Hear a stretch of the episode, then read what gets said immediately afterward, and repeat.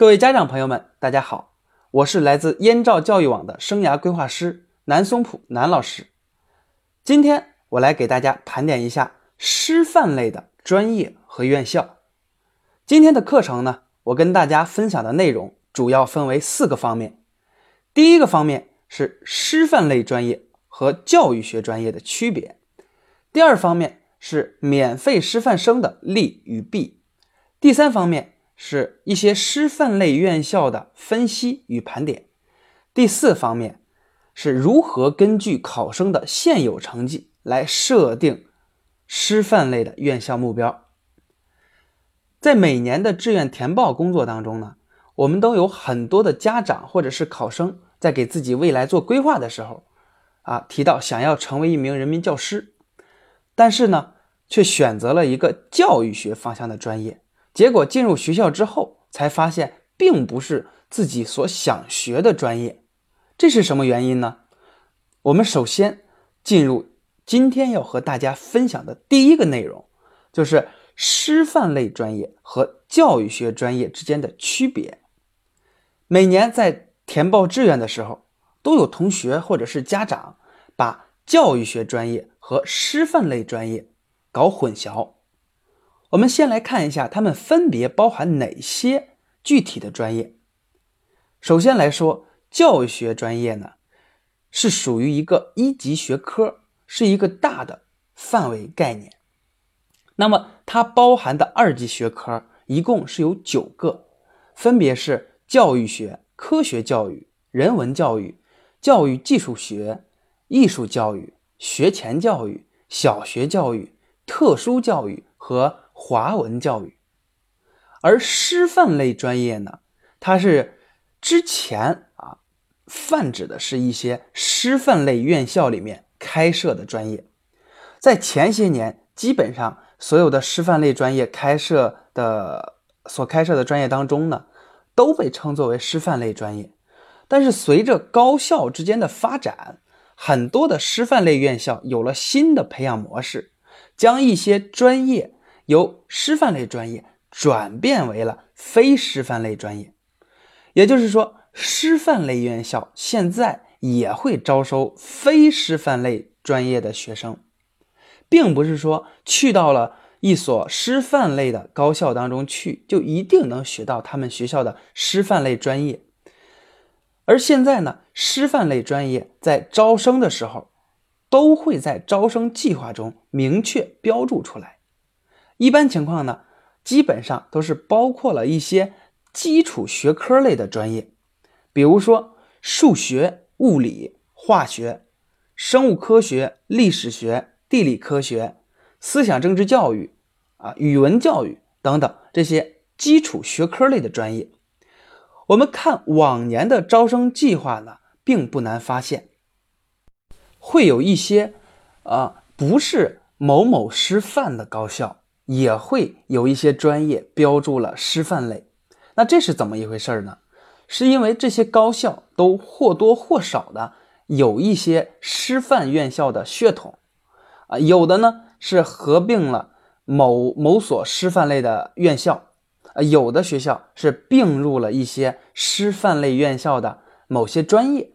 啊，对于此类的大学，我们考生可以放心的选择。不要认为不是师范类的学校，他们的师范专业就不可以选择啊。如果说有志要做教师的话，这一类的学校也是可以选择的。我们再来对比一下教育学专业和我们所说的师范类专业有什么区别？往往呢，我们很多的考生还有家长认为，要想当老师，必须选择教育学专业。其实这样的想法是错误的。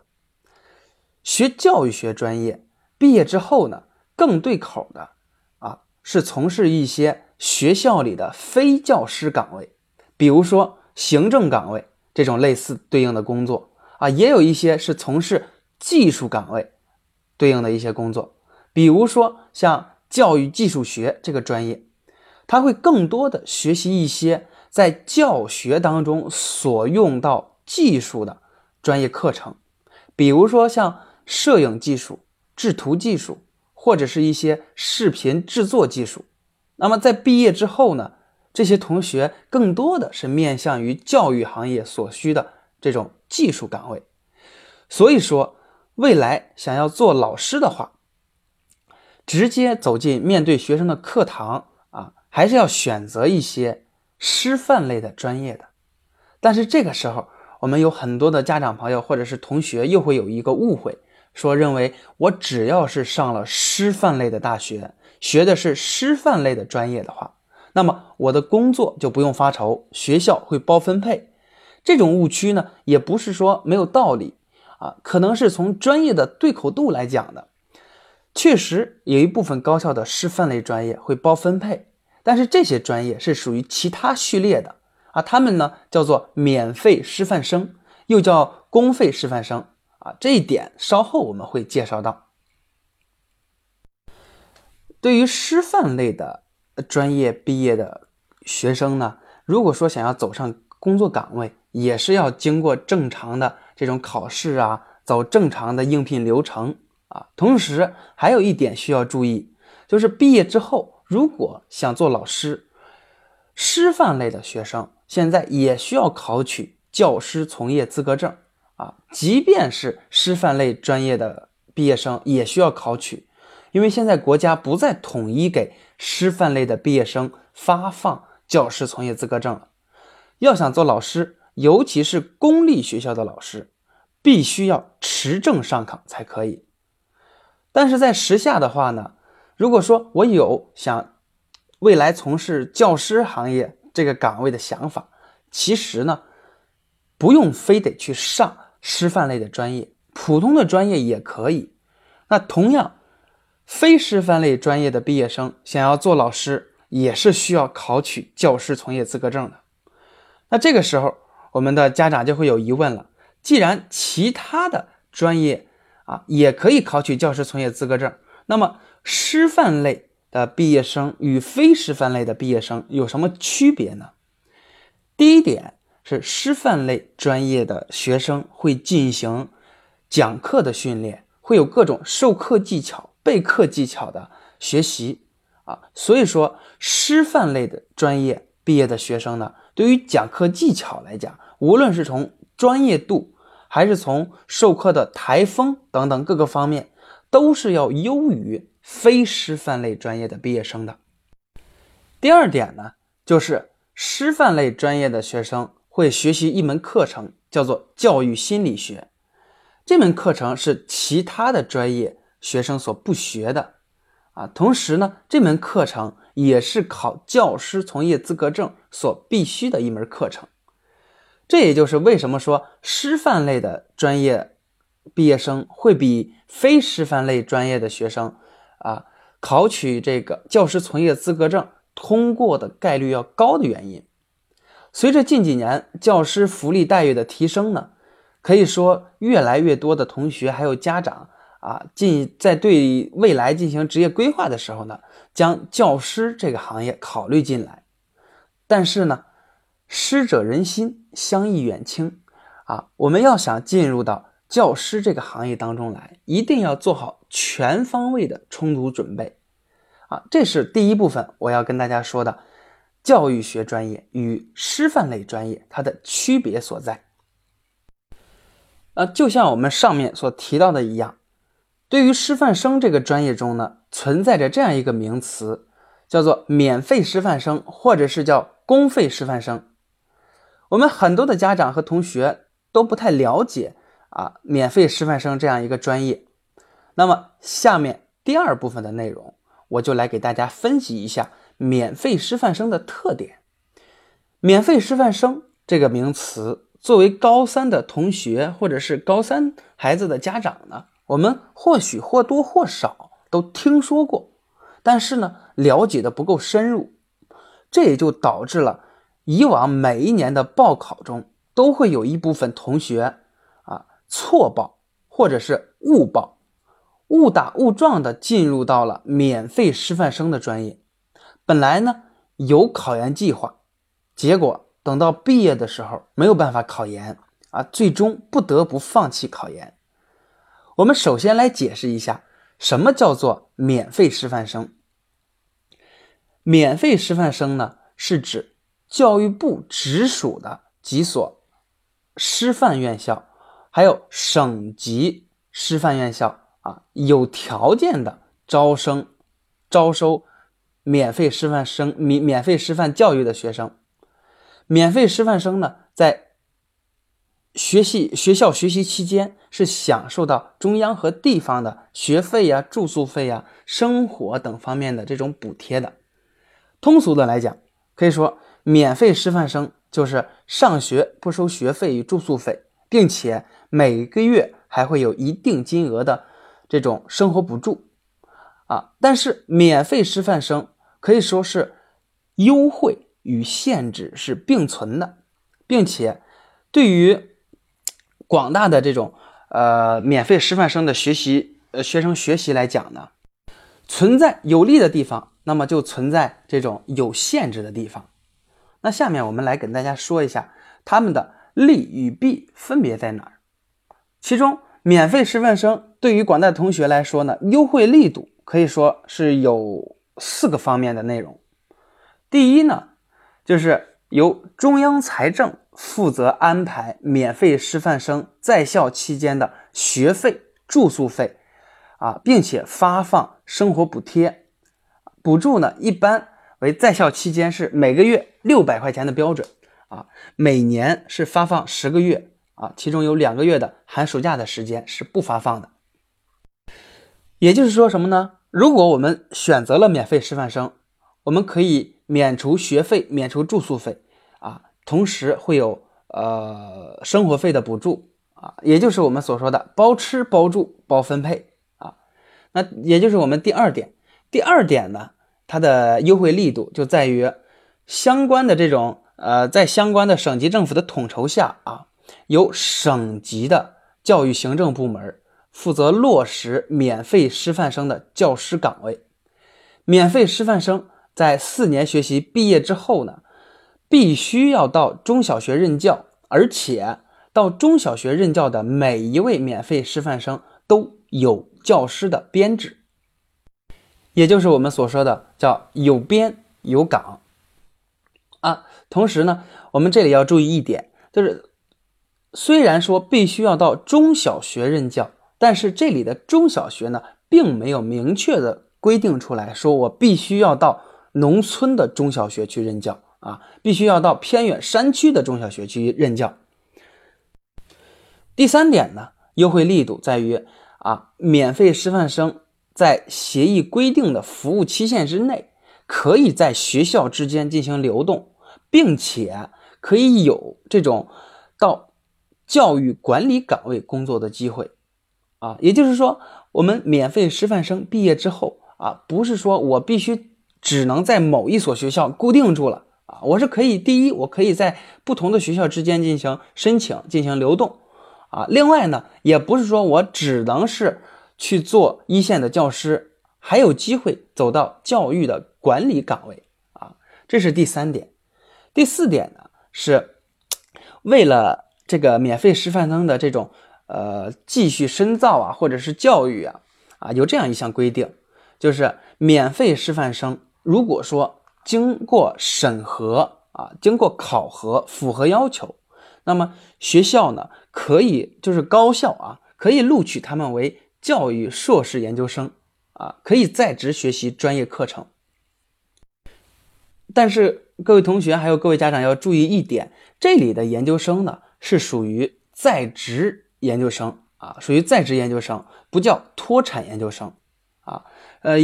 那么学习过程呢，一般是利用寒暑假的时间，或者是利用这种啊视频授课的方式来进行学习啊。也就是说，我们在服务期限之内。也是可以拿到一个硕士学这个学位证的啊，但是我们拿到的是是在职硕士啊，在职学习。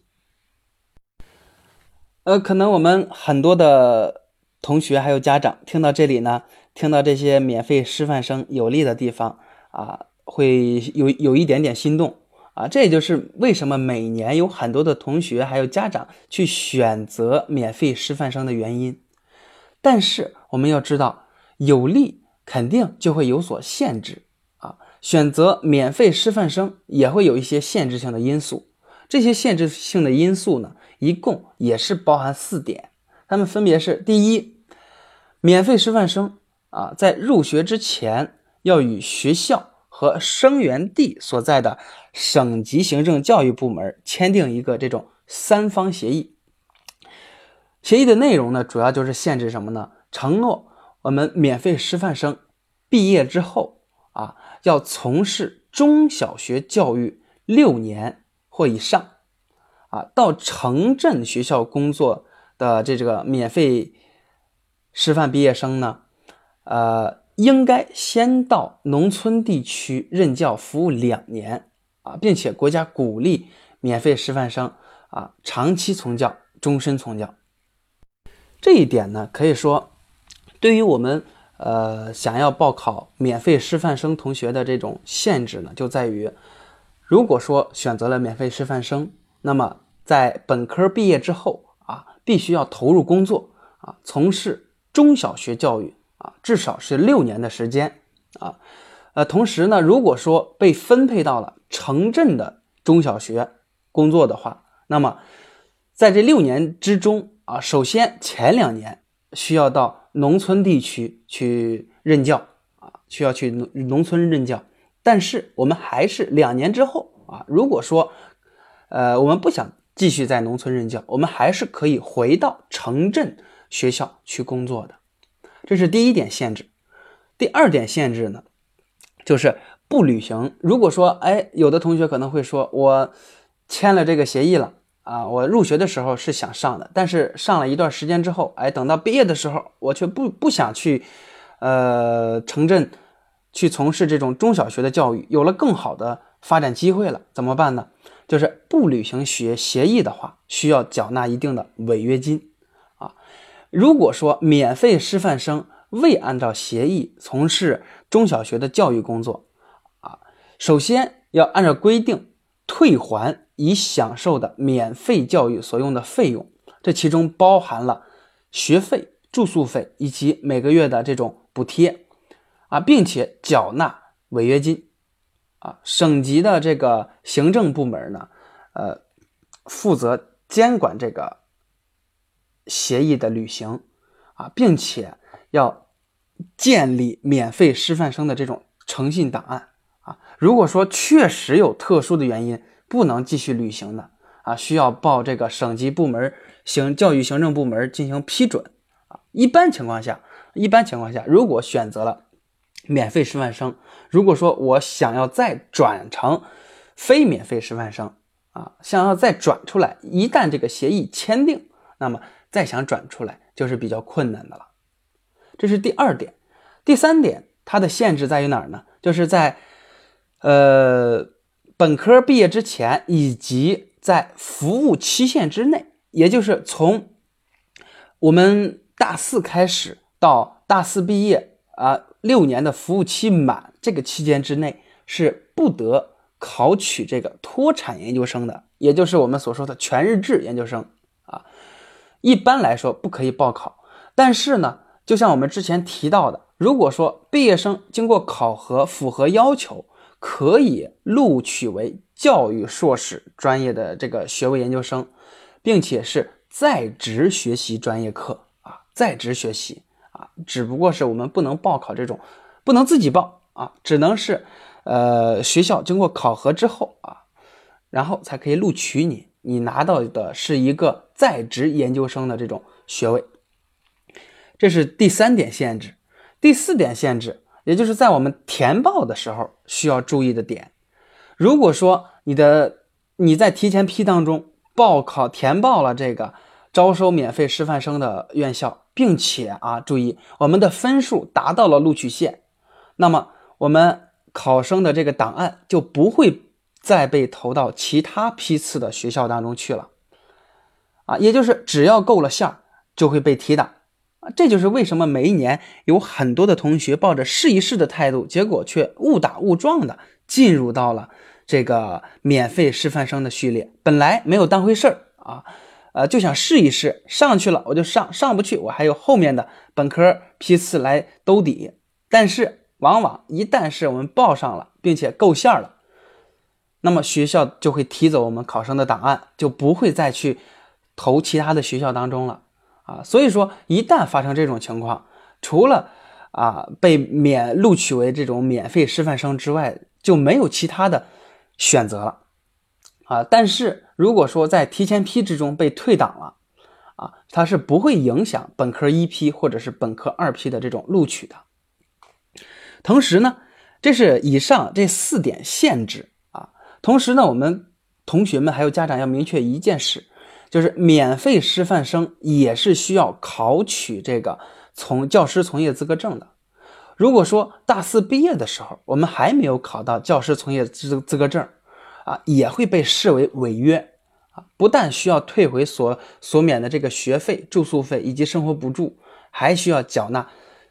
呃违约金。啊，不过大家呢不用太担心，因为教师从业资格证的话，师范类的学生从大三就可以开始考了，并且每年有两次机会，啊，也就是在大四毕业之前，我们有四次机会来进行考取这个教师从业资格证，啊，这么多的机会对于一般的同学来说呢，完全可以取得这个证书。同时呢，还有一个非常重要的问题就是。免费师范生，如果说一旦发生了违约，那么将会被记入诚信档案。对于日后的啊，不管是考事业单位也好，还是考公务员也好，甚至是我们贷款买房，都会有影响啊。所以说，我们在选择这个免费师范生之前，就一定要考虑清楚了，是否能够接受到中小学任教服务六年的时间啊。在以往的报考当中呢，我们很多的同学会认为，如果我选择免费师范生，那么就必须得到偏远的农村任教。其实不然啊，免费师范生呢，它的根儿啊，也就是它的档案，一般是在城镇中的中小学啊，也就是说，我们的教师编制啊是在城镇中的中小学。相比于农村的中小学呢，一般城镇中的。中小学相对来说待遇要稍微好一些，但是在呃服务的这个六年协议当中啊，也就是我们所说的，如果我们落在了城镇的中小学，那么我们必须去前两年必须去农村的学校去支援两年，去任教两年的时间，但是在农村中小学任教期间之内呢，是仍然享受编制所在学校的福利和待遇啊，这一点。也不用担心，也就是我们的薪资啊是享受的这个呃城镇中小学的这种待遇啊。虽然我们在农村任教，但是我们享受的这种福利待遇依然是城镇的中小学。呃，那么对于我们河北的考生来说呢，如果说想要报考免费师范生的话啊，需要在本科提前批 A 中进行报考啊。虽然说教育部。呃，直属的这六所师范类院校可以在全国范围内招生，呃，但是有三所是不在我们河北省招免费师范生这个招生的。那么在我们河北省啊，招免费师范生的学校呢，只有三所，分别是华中师范大学、东北师范大学和陕西师范大学。啊，这三所二幺幺高校呢。他们在我们河北省招免费师范生的批次都是在本科提前批中，啊，同时呢，我们还有河北省省属的师范类大学，就是河北师范大学，在我们河北省也有免费师范生的这种招生和培养计划，嗯，它的招生呢也是在本科提前批中来招，啊，并且呢，河北师范大学的免费师范生在报考的时候。我们报某某一个专业，啊，这个专业后面会直接注明啊，毕业生毕业的时候所分配的地区，啊，也就是我们在报考之前就可以很明确的知道我们工作的时候会去到哪个地方，啊，那么以上呢是关于免费师范生又叫公费师范生的一个介绍。针对于此项专业的报考呢，它的利利与弊就是以上这些。可以说，免费师范生这样一个呃选择呢，对于呃有志从事于我们教师职业的同学，也是一个非常不错的选择，因为它不仅免除了所有的费用啊，同时呢还会包分配工作啊，不用通过呃事业单位的考试就有了教师的编制。但同时它也有一个限制，就是呃我们必须根据服务来根据服务协议来进行教学啊，直到服务满六年。啊，这个六年呢，其实我们可能有的家长听说之前是十年，确实在之前的时候是十年的一个服务期，但是近两年来，呃，对于这个服务期限啊进行了一个调整，就是只要工作满六年就可以了。所以说呢，如果对于这六年的服务期没有问题的话啊，我们完全可以放心大胆的来选择免费师范生的专业啊。为什么这么说呢？这四所啊，在我们河北省招收免费师范生的学校，他们在提前批的最低进校分数，要比本科批的最低进校分数还要高。由此可知啊，免费师范生进校的竞争啊，相对于普通的师范生是要高的。也就是说，呃，随着现在工作机会啊，还有工作压力的增加。啊，越来越多的同学呢，会把目光所放在放在我们的这个免费师范生这个行列里来，因为不仅可以解决呃我们呃在校期间的一些金钱的问题，就是费用的问题，最重要的是这个是可以分配到我们的工作的啊，并且我们所在的岗位。还会有一个这样的编制，有编有岗啊，呃，因为很多师范类专业毕业的学生，如果要想有编制的话，还需要进行再次进行考试啊。像我们免费师范生呢，直接就可以分配到呃教师的编制，是一个很不错的选择。但是在选择的时候啊，一定要提前将所有的因素考虑在内，考虑清楚是否。我能够接受这些限制啊，在享受优惠的同时，能不能接受这些限制条件？那如果说有的同学不是很想考虑免费师范生这个方向的话呢，那么对于院校应该怎么来选择呢？接下来我们就开始第三部分的一个解读，就是关于师范类院校的一个盘点。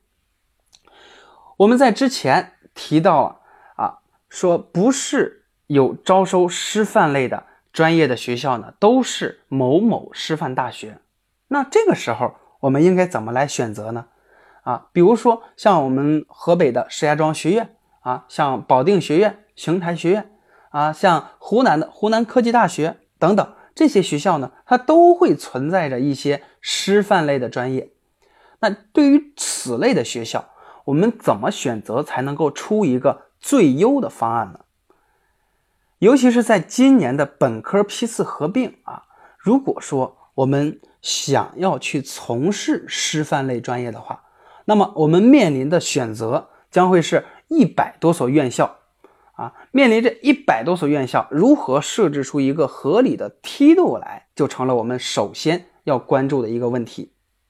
在这个时候呢，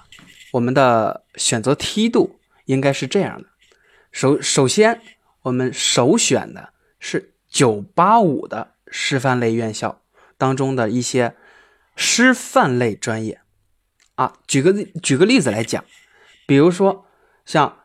北京师范大学啊、华东师范大学这样学校当中的师范类专业啊啊，怎么去挑选他们师范类专业呢？我们在前面已经提到了，就是。他在招生计划当中，我们去看他的招生计划啊，都会标注出来师范类专业啊，比如说像数学师范类啊，数学非师范类，我们选择的是排在第一梯队的是这两所985院校的师范类专业，第二个梯度的是985师范类大学中的非师范类专业，非师范类的专业我们又要有所区分。啊，非师范类的专业怎么选呢？我们要选择非师范类专业中的基础学科类的专业。比如说像北京师范大学的汉语言文学啊、历史学啊、地理科学、数学、物理学等等这些专业。但是他们这些专业呢，呃，在招生的时候会标明后面会标明是非师范类专业啊，这是我们排在第二个梯队的，要选择985师范类大学当中的非师范类专业。第三个梯队当中呢，我们就应该选择啊211师范类院校中的师范类专业，比如说像华中师范。啊，南京师范大学、陕西师范大学、湖南师范大学、华南师范大学、东北师范大学等等这些学校中的师范类专业。再往后呢，是二幺幺院校师范类院校中的非师范类专业。同样，我们选择他们的非师范类专业呢，也要选择基础学科类的专业。啊，就像我们之前提到的，像数学呀、物理啊、历史啊、汉语言文学呀等等这样的一些专业。那再往后排，第五个梯队当中，我们就要怎么去选了呢？要选择 优先地域的选择。首先选择城市位置好的一些师范类的院校，比如说像北京的首都师范大学。又或者是天津的天津师范大学这样的学校，为什么要考虑优先考虑地域呢？除了985和211之外，要优先考虑地域呢？因为在这样的城市里面去学习，首先我们面对的这种招聘环境不一样。如果说在首都师范大学，呃，毕业出来之后呢，不管学的他是他的师范类专业。还是它的非师范类专业，那么我们可以面临的这种可选择的范围 有很多很多的北京的优质的中小学啊，优质的中小学，这是我们为什么要考虑地域排在前面的原因啊。再继而排在第六个梯队的，就是选择一些省属的重点的师范类院校，比如说像河北师范大学，像。浙江师范大学，啊，还有就是像，呃，马云的母校杭州师范大学等等，啊，虽然说杭州师范大学呢，呃，之前是一个专科性的院校，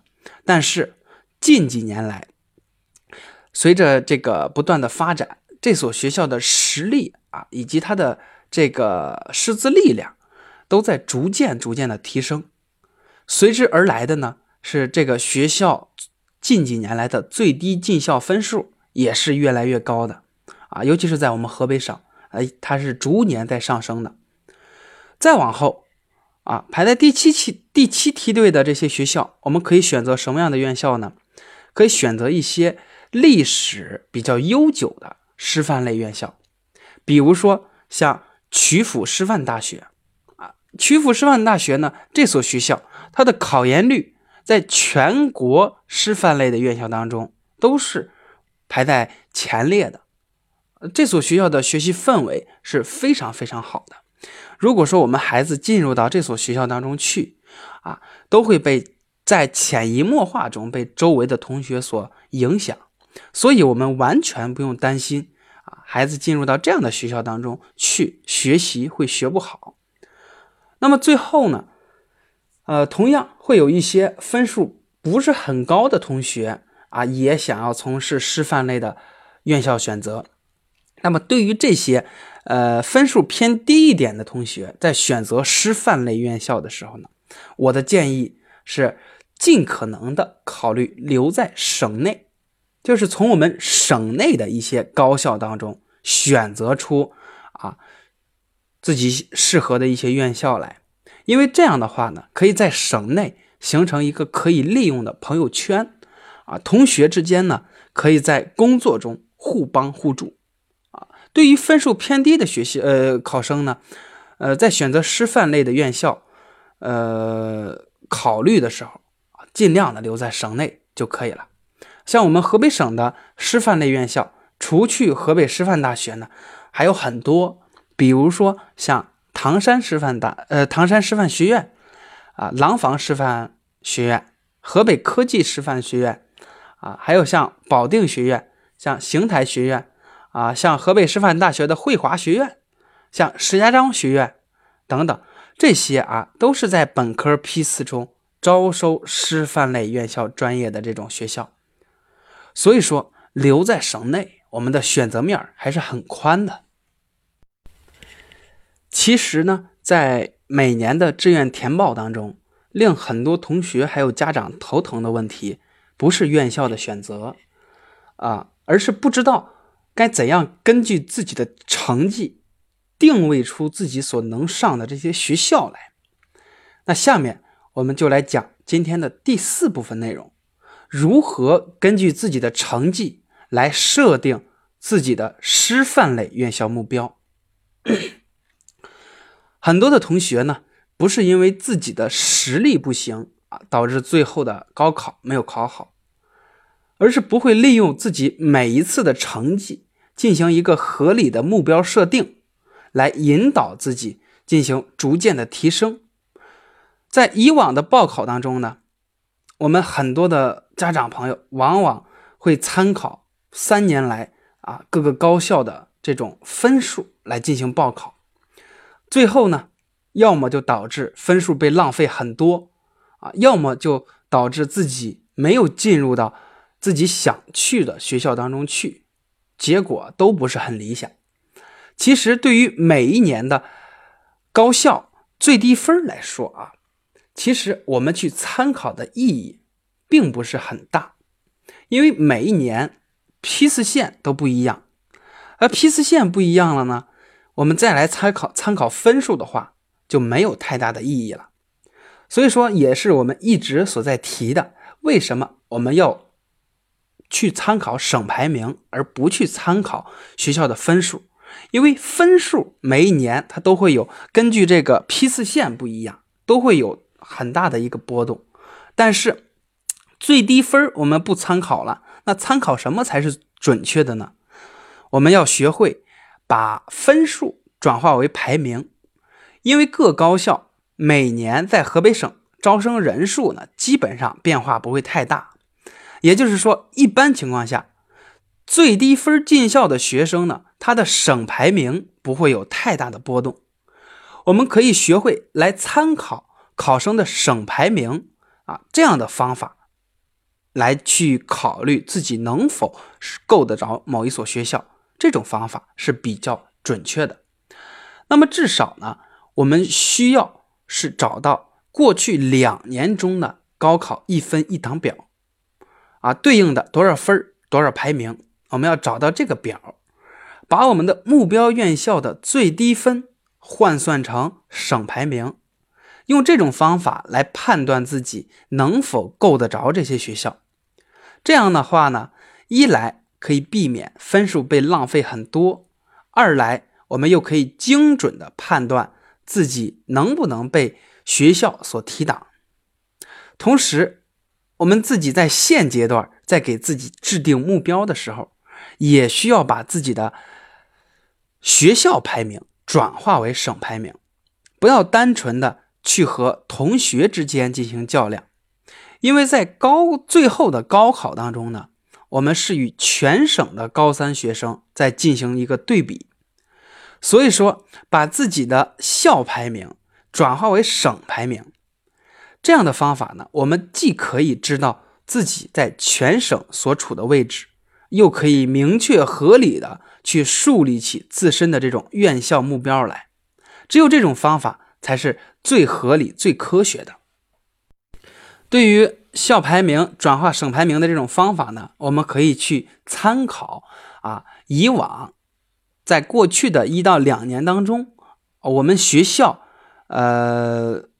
考生的这些分数，以及他们对应的这个呃院校，再以及他们对应的校排名，通过这样的方法来进行一个类比转化，用这样的方法就可以得到自己的校排名了。